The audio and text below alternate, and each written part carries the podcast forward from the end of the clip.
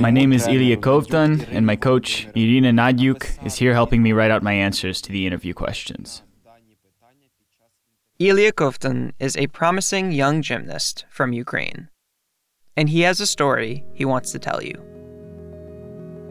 It's about the very difficult past few weeks he's had, and how the war that's broken out in his homeland has had a very unexpected impact on his life as a gymnast. Today on Blind Landing, we're bringing you Ilya's story in his own words.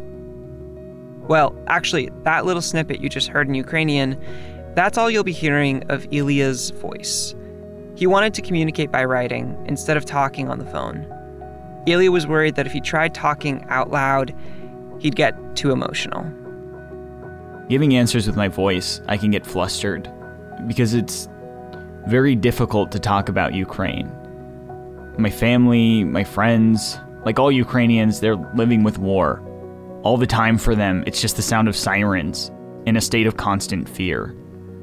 The place they're in is calm right now, but we understand that the enemy does not stop, will not stop.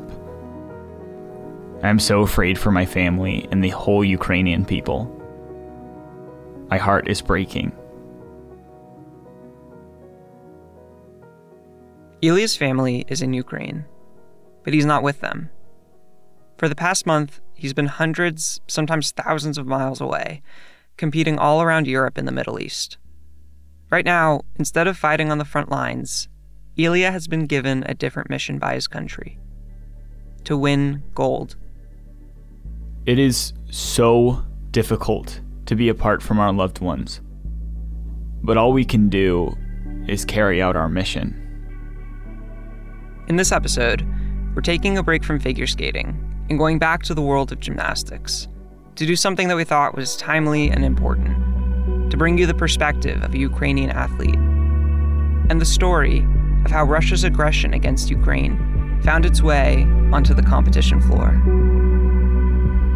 I'm Ari Saperstein, and this is a special episode from Blind Landing.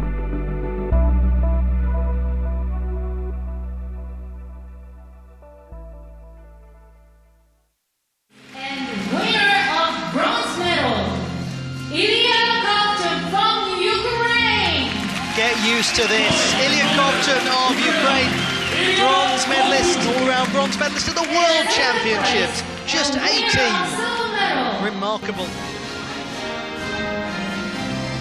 When Ilya Kovtun won the bronze medal at the World Championships in 2021, it cemented that Ilya is, in many ways, the future of Ukrainian gymnastics.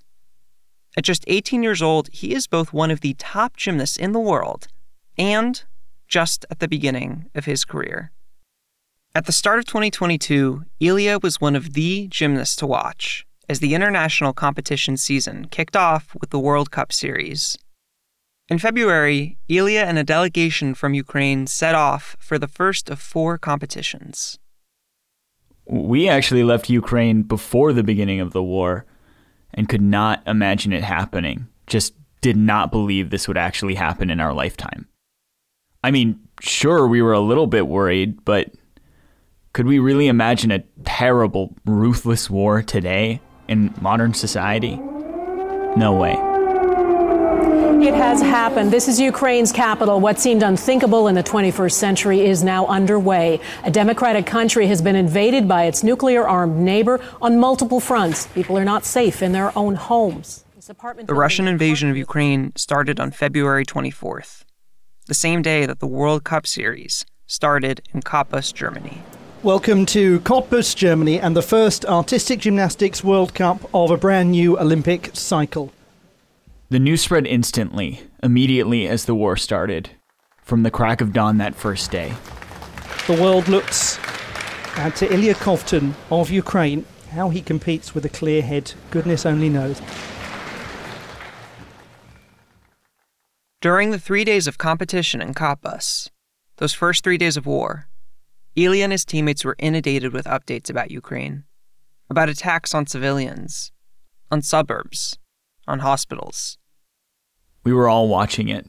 The whole world was seeing what was happening in Ukraine. The organizers of the World Cup were quick to show solidarity. They opened the competition talking about the invasion and held a moment of silence. But there was a strange tension brewing inside the arena as Ilya and his teammates found themselves competing directly against gymnasts from Russia and Belarus. We didn't want to take part in a competition with Russian and Belarusian gymnasts. We did not think gymnasts from the countries attacking Ukraine should be there. The Ukrainian delegation, we asked for them to be banned. But the request was rejected by the World Cup organizers. The gymnast left Cottbus, Germany, and traveled to the next competition, the Doha World Cup. There, it seemed like everyone was just trying to keep their distance. The Russians and us, we stayed separate from each other. They didn't bother us, we didn't really pay attention to them, we were competing in different subgroups, and there was just one final that they qualified for. That one event was parallel bars, and Ilya qualified for the final two. The parallel bars should be a very exciting competition indeed. Right before the finals started in Doha, the World Cup organizers announced that Russian and Belarusian athletes would, in fact, be banned from future competitions, making this moment the last time Ilya would be competing against them for the foreseeable future.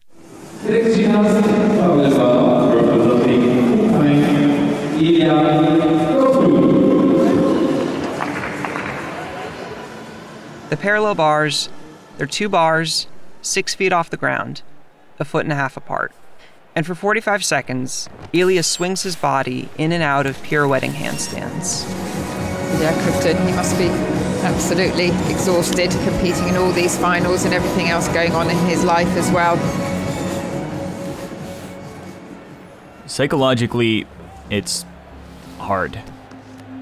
You're thinking about the war and the danger and the fear that we might never see our nearest and dearest ones again.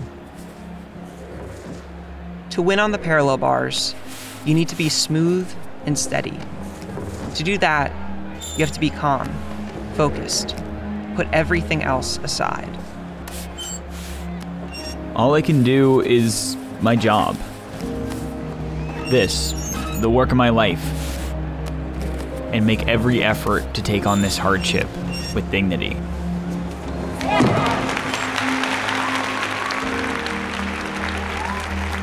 There were two Russians competing. One placed sixth, another placed third. And Ilya? Well, he gave it everything. He finished in first place. What an amazing achievement, winning gold in exceptional circumstances with a fabulous score 15.166.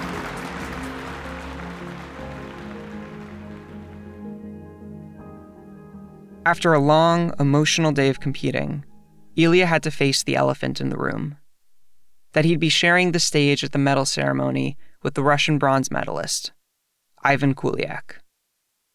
But Ilya says when it got to that moment, it wasn't fraught, that he and Kuliak kept it cordial. Actually, Ilya says he extended a kind gesture to Kuliak. Kuliak was just really upset during the award ceremony. So I invited him to take a photo together, which is a sports tradition and a sign of mutual respect. A few minutes later, after the gymnasts went their separate ways, Ilya noticed that he was getting a lot of notifications on his phone. After the competition, everyone started sending photos of us up on the podium to my coach and me. People were noticing that there was this symbol on Kuliak, this sign of war. Ilya didn't realize it, but the whole time they were up on the podium, in fact, through the whole competition, Kuliak had taped something on his shirt a symbol in the shape of a Z. It was so small, the kind of thing you wouldn't notice if you weren't looking for it. But once you do notice it, and once you know what it means, it's all you can see. The Z, which has been seen on Russian tanks in Ukraine, has become the symbol of support for the invasion. And pro Russia supporters are using it at rallies and on their cars. The letter Z has become symbolic of Russia's invasion of Ukraine and has been seen painted on the sides of tanks and military vehicles. It's also being worn by pro war politicians. in Russia. Uh, we'll have all the latest business headlines. Of course, it surprised me. I guess if he wanted to become famous for something other than gymnastics, he succeeded. And one individual who has sparked huge outrage today is the Russian gymnast Ivan Kuliak after he was seen proudly wearing the Z symbol during his performance. And a Russian gymnast has been criticized for wearing it on a podium next to a Ukrainian. Like he had the audacity to do that in front of the world and especially standing next to the winner of the golden medal, our Ukrainian gymnast. Russian athletes are currently banned from competing in any major international gymnastics competitions. But if and when the ban gets lifted, Kuliak will likely still be facing repercussions for his actions. Political statements of any kind aren't allowed at basically every sports competition, let alone something this controversial. The Z is a symbol that most Ukrainians see as a modern day swastika, an endorsement of the targeted, horrific violence against their people. To what degree Kuliak knew what he was doing is hard to say. Kuliak claims that he had a different intention wearing it, says he was showing support for victory for the Russian army. And it is possible that Kuliak really does not realize those things are one and the same. Russia has cracked down on what their citizens see and hear about the war in Ukraine, telling people like Kuliak a very different narrative than the reality. That moment made headlines all around the world because people saw an eerie reflection of this moment we're living in in that photo of Ilya and Kuliak on the podium. On the right side of the photo, a Russian supporting the invasion of Ukraine. On the left, a Ukrainian, in spite of everything, coming out on top. Here were two young men who, if they weren't fighting it out for gold, might very well be drafted to fight in Ukraine. And who knows? Maybe they will be. There are two more stops left on the World Cup circuit. Before the war, the plan was for Ilya and his teammates to go back home and for a different group of Ukrainian gymnasts to finish out the World Cup series. But that's not going to happen. Right now, the gymnasts in Ukraine can't get out. Our leadership gave us the direction to train and prepare for the next competition. Keep defending the honor of Ukraine on the sports field. So we're trying to stay strong and make every effort to have the Ukrainian national anthem play during the World Cup events. Ilya and his teammates are on their way to the next competition in Cairo. They decided they're going to finish out the World Cup and compete in place of the gymnasts still in Ukraine who can't. It was a very difficult decision, probably one of the most difficult in our lives. We really want to be at home with our loved ones and help our country on the ground in Ukraine. Ilya's family has been pretty safe in central Ukraine, but in recent days, there's been more and more attacks there. He has no idea when he'll see them, when he'll go back, if he'll be able to go back. And it's not just Ilya. The teammates he's with, they're all teenagers, and they all have no idea what lies ahead after the World Cup. I'm the youngest boy in our delegation, but there's two girls with us who are even younger. So we support each other and talk and try not to leave anyone alone for a long time. I try to console the girls, distract them a bit, offer helpful words of hope. We all calm each other down. We're a team. We're together all the time. Right now, all they have is each other. For some Ukrainians, Ilya and his teammates are a symbol a symbol that's the opposite of the Z, a symbol of Ukrainian victory. Each time we go out doing what we're supposed to do because we do believe that our country needs it.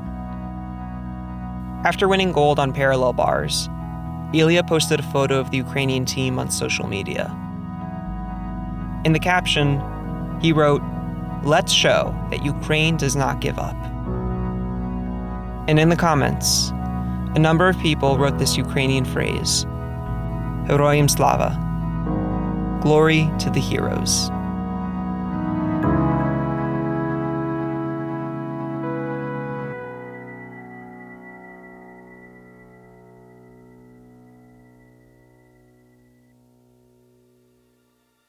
Blind Landing is hosted and edited by me, Ari Saperstein. The story was reported by me with editorial assistance from Jessica Taylor Price, Anna Mayer, Ellen Weiss, Lauren Phipps, Luba Balajaeva, and Andres Salazar. Our voice actor is Noah Camuso. Special thanks to Rina Nadyuk, Ilya's coach, for connecting us with him. We worked really hard to put this episode together so, so quickly, in less than a week. So if you liked what you heard, consider sharing this episode on social media, leaving us a review on your podcast app, or dropping us a few bucks in our virtual tip jar, which you can find a link to on our site and on our Twitter and Instagram. We are a 100% independently produced podcast. So even though every podcast asks for these things, it really is meaningful and impactful when you help support our show and stories like today's episode. Thanks.